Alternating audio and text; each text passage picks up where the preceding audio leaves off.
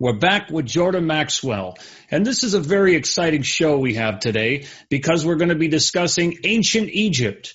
And what we want to do with these videos is we want to discuss these topics that Jordan has told me about privately, because he's been in the company of all sorts of extraordinary people around the world in his travels and his studies, and he's told me a lot of things that he's never discussed publicly. I also want to mention that coming up, we have the Ancient Mysteries Tour of Egypt from March 26th through April 8th with myself and Egyptologist Muhammad Ibrahim.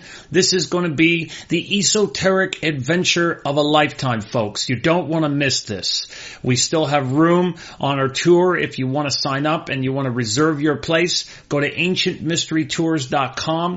We're going to be revealing all sorts of esoteric knowledge. We're going to be looking at evidence for advanced machining, lost ancient technology. You're going to learn how to read hieroglyphics. We are going to have very exclusive access to go to places where other groups simply can't go. And, you know, Jordan, you've been to Egypt multiple times yourself. I know you're going to have a very special message for our group, you know, and you've also lectured on these subjects. You've written about them. So what can you tell our viewers today about the symbolism of ancient Egypt? Let me just start in one corner and work out, because there's so much to say about Egypt. One thing is that if you're from a European or North American Western civilization, Australia, England, you know, New Zealand, America, Canada, etc., and you go to Egypt, it's an assault on your senses. Yeah, it is. It will shock you, the difference between America and Egypt, because while you're there, many people will tell you, tour guides and people that you come across, they will tell you that they themselves are from a pharaoh. They are from a pharaonic bloodline. They tell you, we're from the pharaoh. We were, you know, he was part of our ancestors. And in point of fact, I tell them, no, the pharaohs were Egyptians. You are Arabs. That's a night and day difference. You're not Egyptians. You are Arabs who live in a country called Egypt. And that's not even the name of the country. The name of the country was totally different. It's Kemi. Which gives us our word chemical or alchemy. Kemi is the name of a country, and the Greeks went into Kemi during Alexander the Great's time, and they called that Kemi, they called it Egypt. Egypt was a Greek word for the country called Kemi, which gives us our word chemical, alchemical. So a lot of people don't know that. It's not really Egypt. It's called Kemi. And the pyramid, I asked the people, how many sides are there of the Great Pyramid? Incidentally, that pyramid that sits directly behind the Sphinx is not the Great Pyramid. It is a Great Pyramid, but not the Great Pyramid. The Great Pyramid is just to the side of it. It's the first one in the line. The first one in the line is the Great Pyramid. The next one in the middle, larger in the middle, sits behind the Sphinx. It is not the Great Pyramid. There's nothing great about it. The first pyramid is where all of the profoundness of pyramids is locked into that first pyramid. And I went into the second one. You can go inside the second one, but it's too small and you don't see very much in there. You go into the first one. That's the Great Pyramid of Giza. That one is astonishing. I went into the Great Pyramid 3 times on 3 separate occasions. I was actually blessed in the king's chamber by Hakim, a Kemite priest, a very wonderful, wonderful dear friend. He was an older man, a Kemite priest named Hakim. And Hakim and I got along great. I really loved him. He was a wonderful guy. And he was a wonderful teacher. And I asked him if he knew the blessing ritual that the king's chamber, that was done in the king's chamber. And he said, yes. And I said, would you do that on me? And he did. He said, yes, I'll do it on you. So I stepped inside the king's sarcophagus and laid down. He had me cross the hands and close your eyes. And then he went into like a trance and began praying. And it was a whole thing he did, a whole ritual, prayer. And so then when I got up, I have been blessed in the king's chamber, laying in the king's sarcophagus. I didn't really feel anything there at that time. I didn't feel anything different.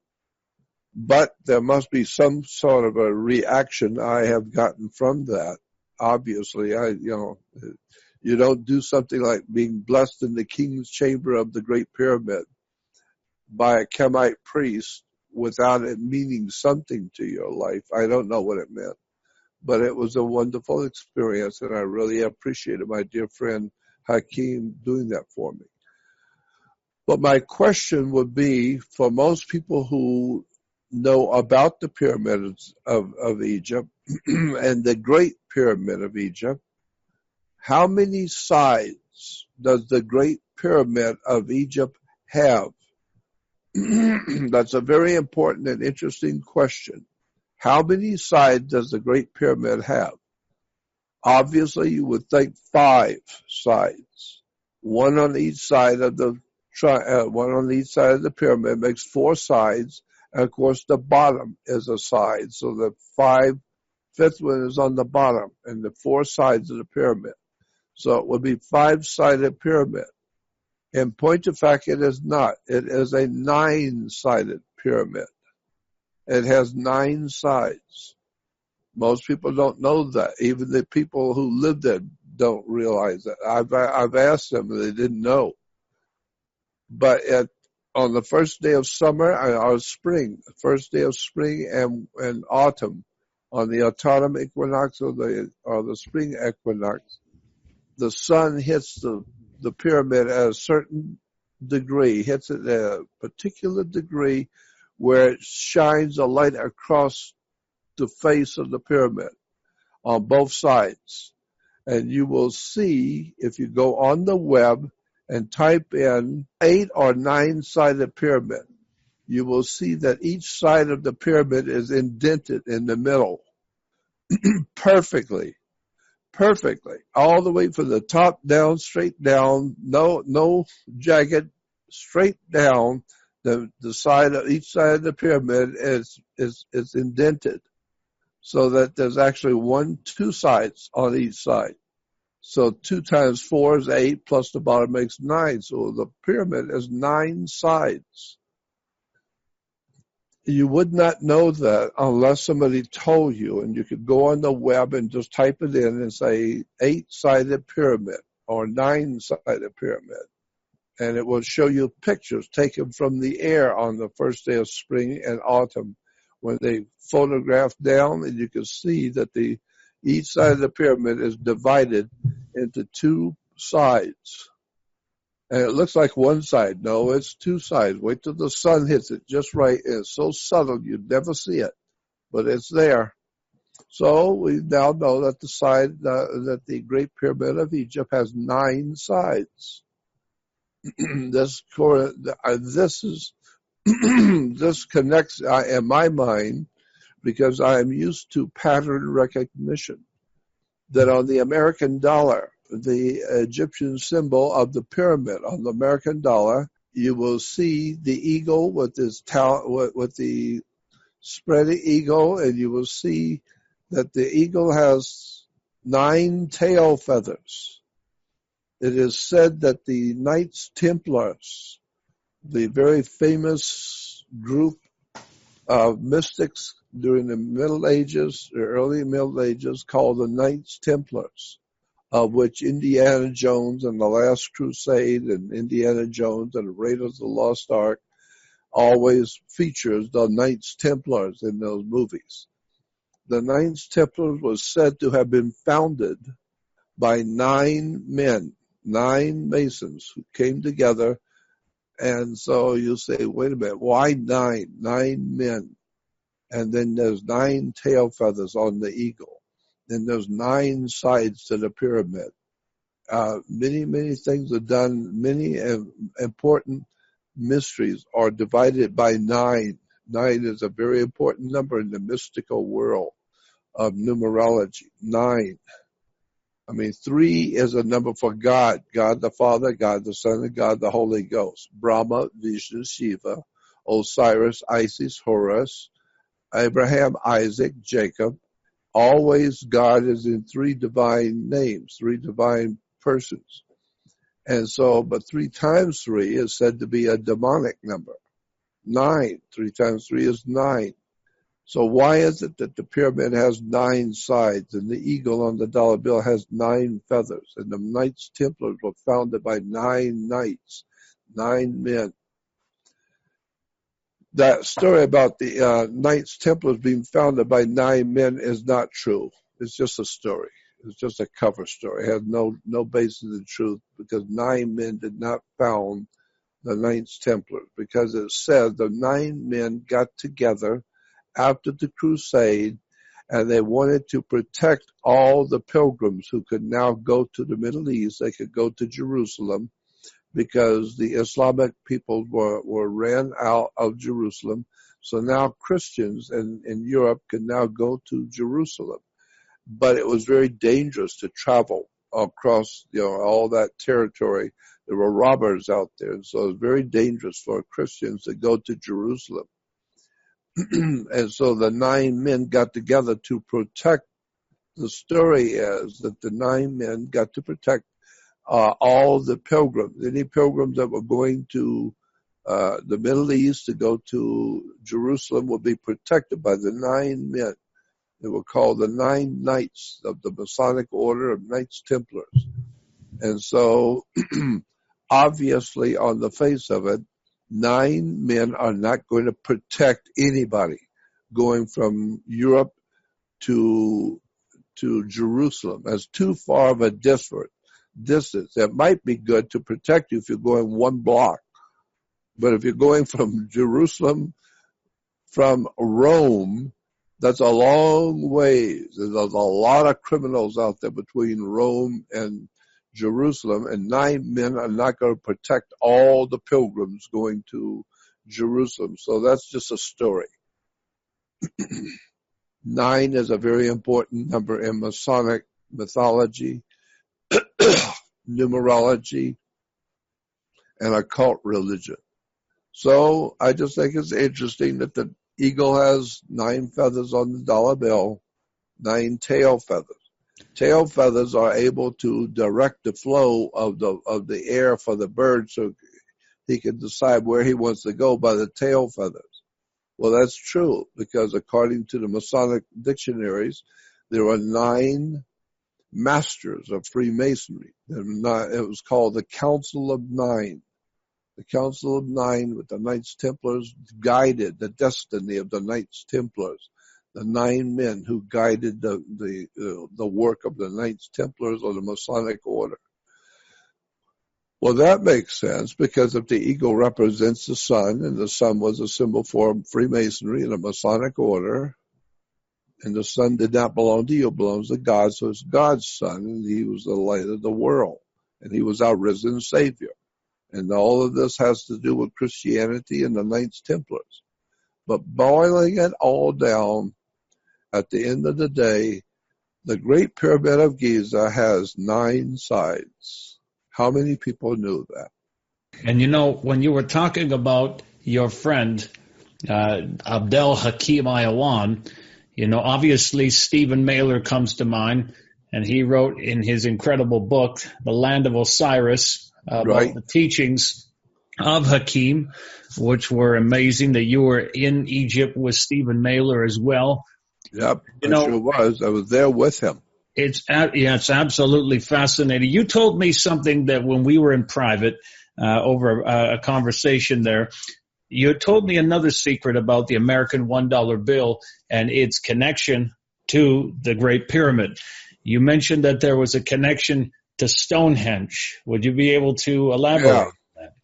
Stonehenge was most likely built by the same people who built the pyramid, according to the best researchers today and the best authorities on the subject. I have sat and talked with them, and I have learned that from these experts that Stonehenge uses the same numerical system of division and same numerical system as the Great Pyramid.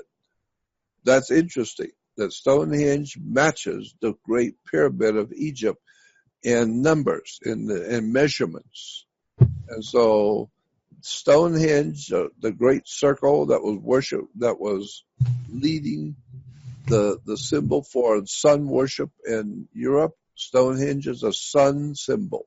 It's a round symbol of the sun.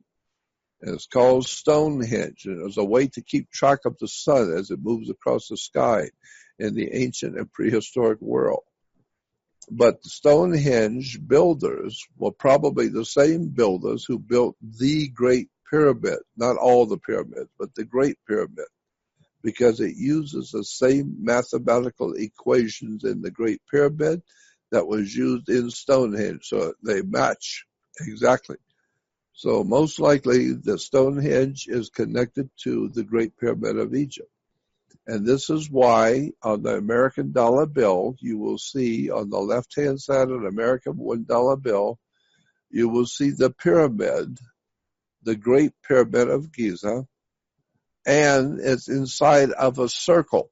You see it inside the circle, and the circle has got little rays around the circle, a little bit of little rays emanating from around the circle. Those little rays that are around the circle are the sun rays off the sun. So therefore, the round circle on the dollar bill is the symbol for the sun. And inside this, the round rays of the sun, which is Stonehenge, the round circle of the worship of the sun, is a pyramid on the dollar bill. So now you have a triangle within a circle. Go on the web to image and type in circle and triangle symbol, and you will see all over the world, big corporations, big companies, little companies, military, educational, governmental systems, law enforcement, all over the world. That is a symbol of power for all kinds of human institutions in every country of the world. A triangle within a circle, or a circle within the triangle. Triangles within a circle is everywhere. Corporations use it, medical establishments use it, doctors, military, educational, law enforcement, all over the world. You will find symbols for these institutions and businesses and corporations to be a triangle within a circle. And that's precisely what you have on the dollar bill. The pyramid on the back of the dollar bill is a triangle, and it's inside a circle. So the triangle and the circle are always locked together.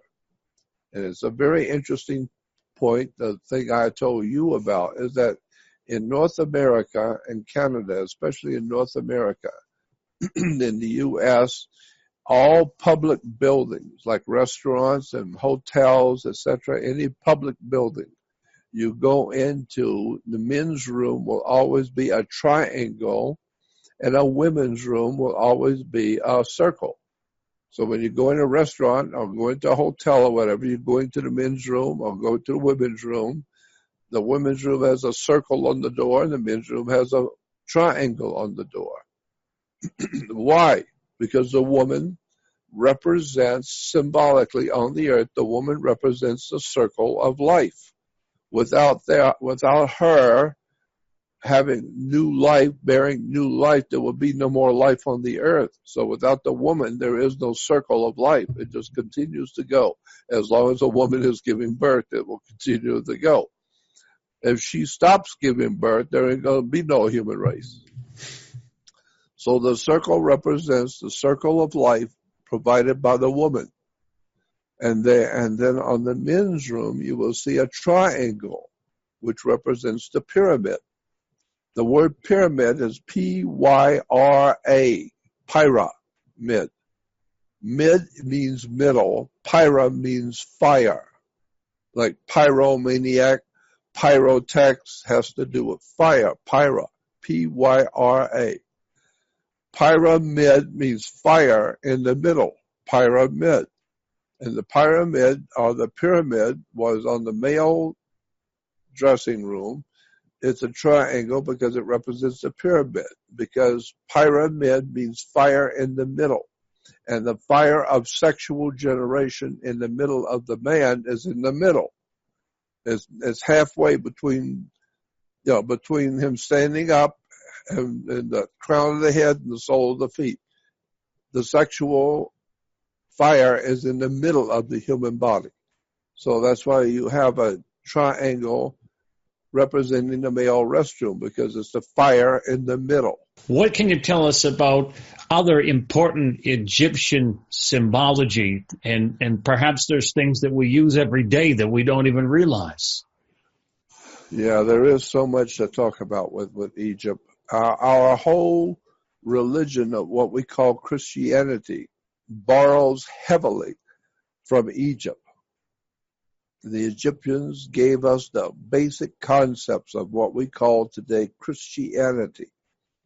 And the very idea of a Messiah, which is very big in Judaism, the whole concept of Messiah in Judaism, that was one thing that represents Judaism to the world, is the idea that it teaches there will be a Messiah who will come to save the world, a Messiah. Well, the very idea of a Messiah, and of course in Christianity, Jesus is referred to as the Messiah. But the Messiah is a concept which comes out of Egypt. If you go back to the encyclopedias and the big dictionaries, the big reference books on Christianity and religion, it will tell you the idea of a Messiah is an Egyptian idea. And it wasn't even original with Egypt. Egypt got it from somewhere else. And we got it, Christians got it from Egypt. And so today, the Christian idea of Messiah is an Egyptian idea. It has nothing to do with Judaism whatsoever. It is an Egyptian concept, an Egyptian idea. But Egypt got it from India. So ultimately, the idea of a Messiah, one who comes back to save mankind, who dies and comes back to save mankind, is a Hindu story. It goes back to the Hindu India. And since all three religions, both Christianity, Judaism, and Islam, all three claim to have the same beginning. They all three say that they came from Abraham. All three major religions will tell you they are an Abrahamic religion. Abraham was the great father. God directed Abraham to found the three great religions of the world. They are all three called Abrahamic religions. Well, we factually know today that there was no Abraham. Abraham never existed. It's just a story. That's why the Bible is called the greatest story ever told. It's not the greatest collection of historical facts ever assembled. The greatest story ever told. It's just a story. It's a symbolic metaphor telling you something. But if you're arrogant and self-centered and egotistical and you think you know the whole truth, then you don't understand the story. It's only if you understand spiritual terms and have spiritual eyes to see what's actually being said. And so we find that there was no Abraham, Isaac, or Jacob. In India, you have Abram. They were called the Brahmin. The Brahmin. Exactly. The Brahmin priesthood in India, they say, the Brahmins in India today still say that this particular priesthood called the Brahmins are God's chosen people. In India, the Brahmins are known as the great priesthood of the Almighty God. If you put an A in front of Brahmin, it becomes Abraham. Abram. Well, if you go back to Genesis, you will find that Abraham was not born Abraham. His name was Abram. And God decided to change his name to Abraham. And so Abraham's original name was Abram, A-B-R-A-M, Abram. It goes back to the ram god of Egypt. The ram represented Aries, the ram in the sun. The sun was in the age of Aries, the ram. So Aram becomes Aram, and then you become, if you bring it, put a B in front of it, it becomes Abram. And therefore you get Abraham. So Abraham was a mythical character that was based on the Brahmins of India. And according to the history of the Brahmin religion, even today it will tell you that the Brahmin religion, the Brahmin priests were God's chosen people, where we heard that before, and that the Brahmins had a goddess. All the different religions of the world all have goddesses also with their religion. And the Brahmin religion in India had a goddess connected to their cult. The Brahmins had a goddess called Saraswati. Saraswati was a goddess in India, and she represented the flow of life. And so there was a river in India called the Saraswati River, and it was a holy and sacred river, like River Jordan, the Jordan River in Israel, very holy, and the Mississippi River in America, very holy. All the big countries and all the great religions have a great river, and the river represents the water that flows with life. So that's what happens when you were born. Your mother's water broken. You came out as a maritime Admiralty product. So you have the Brahmins who have a wife or a female goddess connected to the Brahmin religion called Saraswati. So when you take Brahmin, put an A in front of it, because Abrahman or Abraham, you have Abraham and Sarah. No, Abrahman and Saraswati comes from India.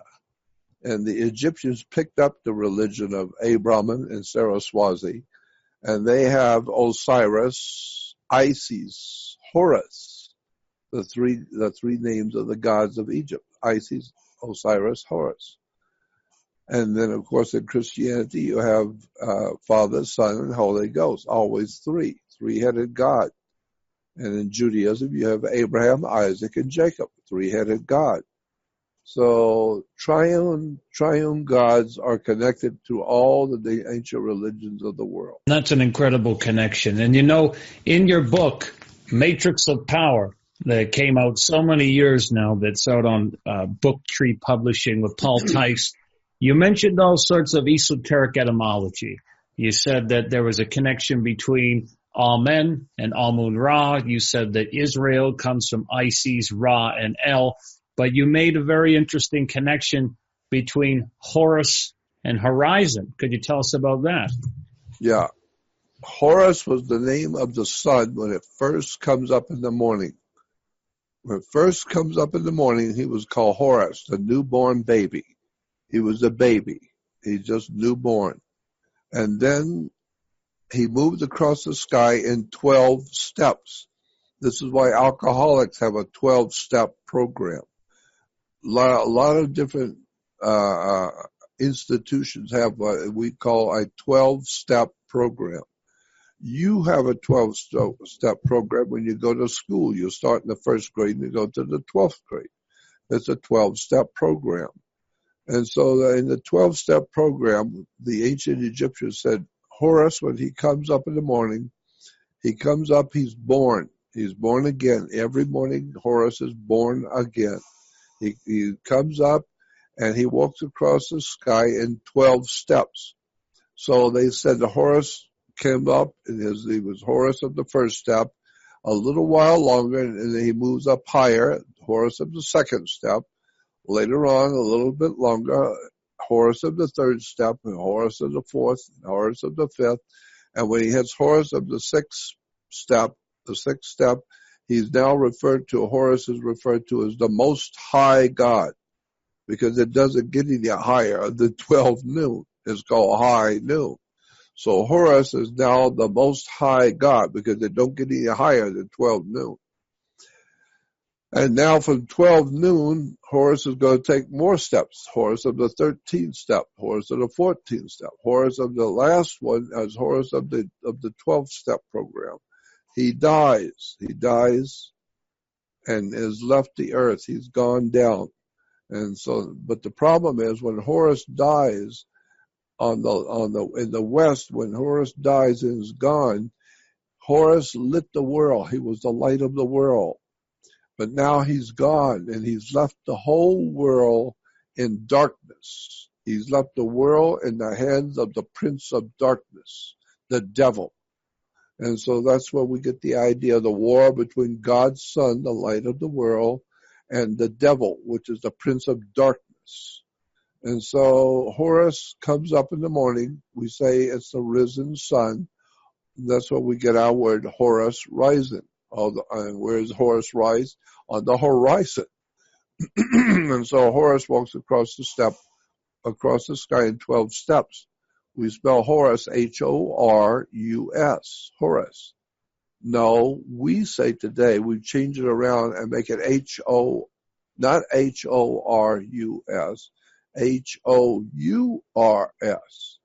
We change the R, the U to U and the R and make it H-O-R-U-S, becomes 12 hours.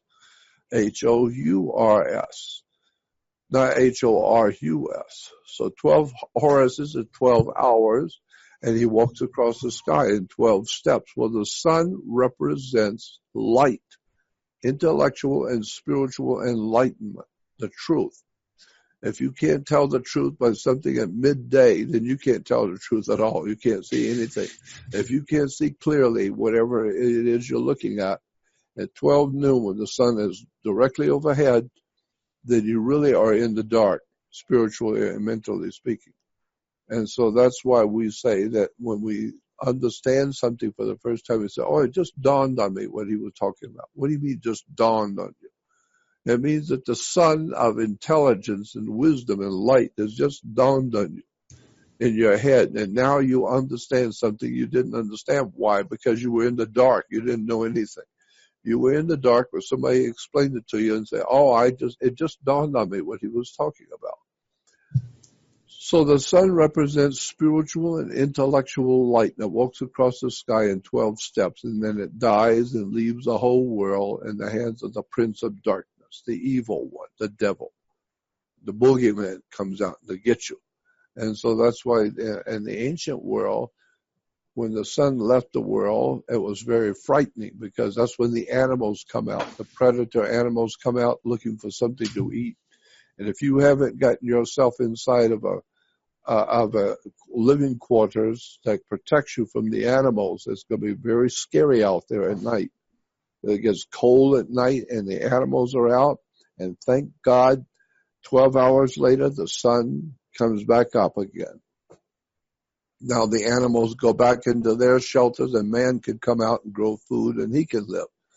But you better have a home to go into when the sun goes down because it's going to get real cold and there's predator animals out there. So that's why, people were always afraid to go out at night, and children are afraid of the dark because it represents something evil. And so I've always said, I heard one person say, and I think it was Plato. Plato, the great philosopher, said, I can understand children being afraid of the dark. What I can't understand is adults being afraid of the light. Adults are afraid to look at something in the light and see what it really is. Children are just afraid of the dark. They see things in the light. If you can't tell what something is in the light, then you're really bad off.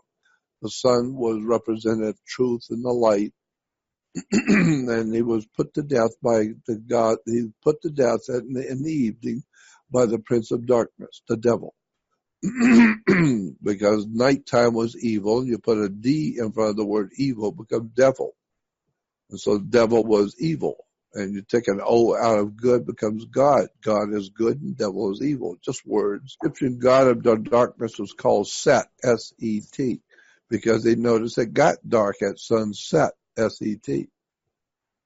Set was an Egyptian god of darkness. They even have a temple of Set today, which is a demonic temple that people go and worship the demons, and the temple of Set.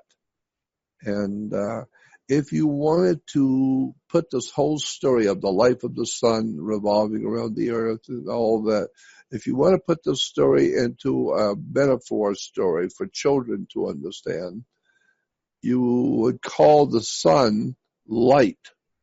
And the light walks across the sky in 12 steps and meets the prince of darkness. And he dies and leaves the whole world in the power of the prince of darkness, evil. And put a D in front of it, becomes devil. Now, when the sun walks across the sky in 12 steps, the sun represents light. So if you want to tell a child a little story that they will remember, you make the sun into an actual person. You call the sun the light of the world, and you call the light, in Latin, light is Lucius. So therefore, if you want to make a story of a man who brings light into the world, his name would be Lucius. Well, in English, we call it Luke.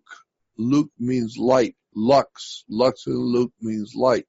So therefore, Steven Spielberg and George Lucas makes the movies about Star Wars. Luke Skywalker. Luke Skywalker is the light walking across the sky, and he meets the Darth Vader, the Prince of Darkness. It's all mythology. Luke Skywalker represents the sun walking across the sky in 12 steps, and he comes to face with his ultimate enemy, Darth Vader, who's wearing a black robe and a black helmet. He will speak through a black triangle. It's all very interesting stuff that Hollywood's telling you. It's absolutely incredible, Jordan. And we're going to have to do more of these videos and follow up on more of these topics, because we didn't even get to the Ark of the Covenant I was going to ask you about, which I do want to talk to you about next time. But okay. I want to ask you to share all the information with our viewers here on how they can find this incredible information on the Jordan Maxwell Research Society. And I also want to say to everybody, if you are interested, you can join us on the Ancient Mysteries Tour of Egypt, March 26th to April 8th. And, of course, you have to stay tuned for more great things coming up from Jordan Maxwell on the Jordan Maxwell Show. Jordan, can you tell everybody how they can find your website and all the incredible work you're doing? My website is very simply 3 words, jordanmaxwellshow.com. That's my website. Anything else is not my website. Jordan Maxwell Show is me. So go on the web to Jordan Maxwell Show and you'll see my website. And on my website, I have another website that you can join. And you will see it. When you go to Jordan Maxwell Show, you will see another one. And it says Jordan Maxwell Research Society. That's another website that I have on my Jordan Maxwell Show. And it's a research website in which I am uploading all of my work over the years, all the symbols, words, terms, secret societies, governments, banking, all the historical stuff that people have never heard of before, all the lies and deception and the mythologies of the world. It's all there on my Jordan Maxwell Research website. So go to Jordan Maxwell Show and click on the Jordan Maxwell Research and join.